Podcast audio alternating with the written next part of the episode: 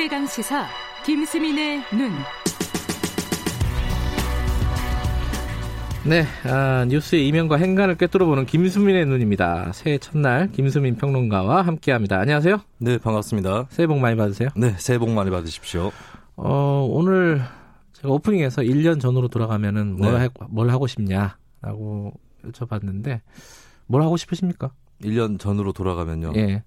뭘좀 네. 바꾸고 싶은 게 있으십니까? 거기에 대해서 생각이 없는 걸로 봐서 네. 사는 대로 살고 있는 것 같습니다. 어, 1년이 만족스러우셨군요. 2019년이. 어, 잘 기억이 안 납니다.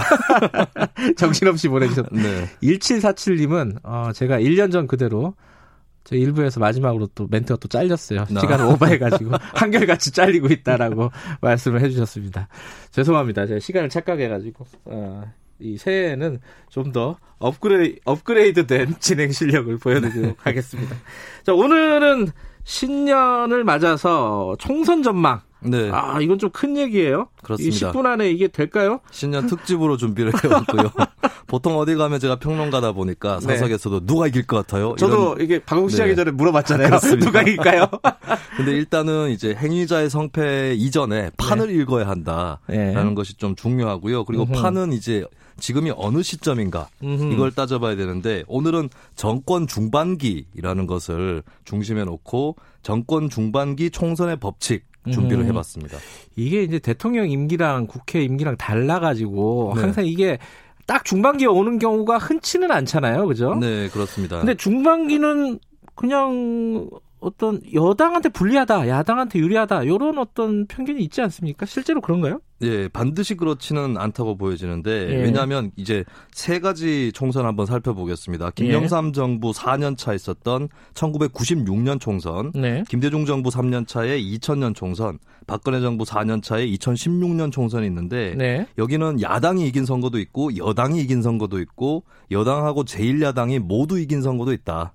세 가지 경우가 다 있습니다. 아, 흔히들 생각하듯이 one side 하지는 않네요. 네, 그렇습니다. 어, 어떻게 좀- 하느냐에 따라 다른 거죠. 음, 하나씩 보죠. 그럼 여당이 이긴 선거는 어디예요? 김영삼 정부 때죠. 1996년 총선입니다. 음흠. 신한국당 여당이 139석 과반은 안 되었지만 제1야당보다 60석 정도 더 차지를 어, 했고요. 차이가 많이 났군요. 예, 그리고 여당 일부가 이미 자유민주연합이라고 하는 자민련? 예, 김종필 총재 그 당으로 떨어져 나갔는데도 여당이 이렇게 승리를 했다는 겁니다. 네. 자민련 같은 경우는 충청, 대구, 강경 보수층에서 인기를 끌었고 반대로 신한국당 같은 경우는 전두환 노태우 씨를 당시에 김영삼 정권이 처벌을 했고 음흠. 이제 이회창, 박찬종, 홍준표 당시에 이 인기 정치인들 영입에 성공을 하면서 아하. 개혁 성향 유권자를 자극했던 측면이 있습니다. 아하. 한편 야당은 김대중 총재 국민회의하고 통합민주당 이렇게 분열되어서 아하. 수도권에서 패배하게 되죠. 어쨌든 어, 김영삼 정부 중반기에 펼쳐진 96년 총선은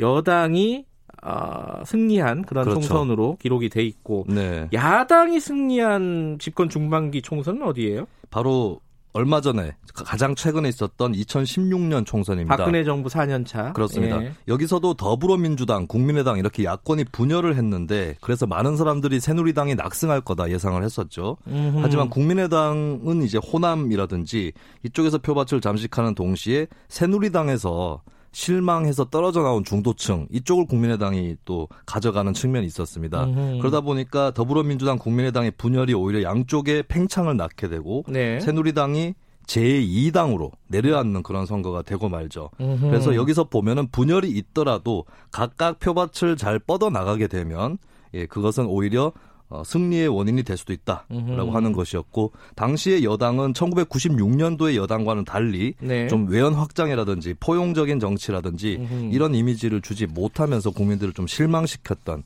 그런 네. 선거였습니다. 야당이 이기거나 여당이 이긴 건 이해가 되는데 여당과 야당이 동시에 이긴 선거 이건 뭐예요 이거는? 네.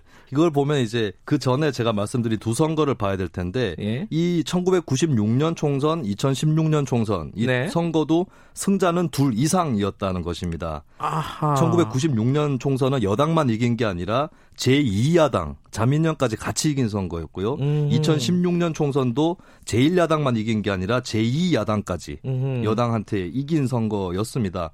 어, 정권 중반기에는 여당이 아무래도 좀 힘들기 때문에 네. 여당 혼자 이기면서 나머지 야당들이 다 지는 선거는 찾기가 힘들거든요. 아하. 그런 선거가 지난 2018년 지방선거였는데 그 선거는 사실 정권 초기에 있던 선거기 때문에 여당 네. 혼자 이기는 것이 가능했던 겁니다. 근데 이제 어 이 여당하고 제1야당만 이기고 나머지 정당이 지는. 예, 그런 선거가 바로 2000년 총선이었던 거죠. 2000년 총선이면은 그때 어, 김대중 정부 때네요. 예, 그죠? 그렇습니다. 음. 자, 어, 어떤 어떤 결과였죠? 결국은? 네, 그때도 여러 정당들이 도전을 했었는데요. 예. 김대중 정부 같은 경우는 당시 여당이 지금은 조금 지탄을 받고 있지만 네. 386 세대 젊은 피 수혈 이렇게 음. 가면서 당 외연을 확장을 했었습니다. 네. 또 제1야당인 한나라당 역시도 지지층이 굉장히 정권이 넘어간 상태에서 결집이 돼 있었고 네. 또 마찬가지로 그쪽에서도 새로운 피를 수혈한다 네. 해서 소장파 의원들이 등장을 하고 구정치를 상징하던 인물들을 공천해서 컷오프 시키는 네. 그런 또 극적인 장면도 연출을 했거든요. 반대로 제3당 쪽에 있었던 자유민주연합이나 민주국민당 이런 정당들은 좀 구정치 아. 인물에 기대고 있었고 또 지역 기반에 의존한다. 뭐 충청당이다, 영남당이다 이런 이미지를 주고 있었기 때문에 찌그러들었던 네. 겁니다. 네. 결국에는 민주당이 한 38% 의석을 갖고 왔고 한나라당이 44% 이렇게 음흠. 양당 체제가 되면서 나머지 제3당들은 이제 참패를 하는. 예, 그런 선거가 되고 말았죠. 이렇게 여당이 이긴 선거도 있고 야당이 이긴 선거도 있고 아이러니하지만 여당과 야당이 동시에 이긴 선거도 있다. 네. 제 3세력이 찌그러들면서 네, 그렇습니다. 이번 총선은 어떻게 될까? 일단은 여권에 불리한 어 그게 있어요. 일단 남북 관계가 잘 안 풀리고 있고요. 네. 그죠? 경제 상황 안 좋아요, 사실. 경제 상황은 모든 정권의 중반기에 국민들이 음. 많이 비판했었죠. 그리고 조국 사태 뭐 이런 것들도 좀 영향을 줄 것 같기도 하고 어- 어쨌든 네. 그렇습니다. 전반적으로 여권한테 유리한 지형은 크게 없는 것 같아요. 물론 네. 청와대 지지율은 크게 떨어지지 않고 있지만요. 그렇습니다. 지금 예. 정권 중반기 치고는 선방하고 있는 편이고요. 자, 그럼 올해 총선은 어떻게 될까? 예, 현재 여론조사 추이를 보면은 일단 예. 제3당 지지율이 낮게 나오는 편이거든요. 어허. 그래서 이 스코어로만 보면은 2000년 총선처럼 네. 여당과 제1야당 양당 체제로 복구되지 않겠느냐. 음. 이것이 가장 이제 좀 높은 확률의 전망인 것 같습니다. 네. 하지만 그때하고는 하나 다른 것은 이- 그때는 이제 제1야당이 그래도 더 클 때였고 네. 이번에는 여당의 지지율이 조금 더 높은 그런 상황이라서 제1당은 2000년하고 좀 바꿔서 여야가 바뀌어서 나올 가능성이 있겠고요. 네. 이 시나리오 제가 지금 말씀드린 2008년 아 2000년 총선 네. 어, 시나리오가 깨지려면 제3지대라든지 제3당이 부상을 해야 가능할 것 같습니다. 음.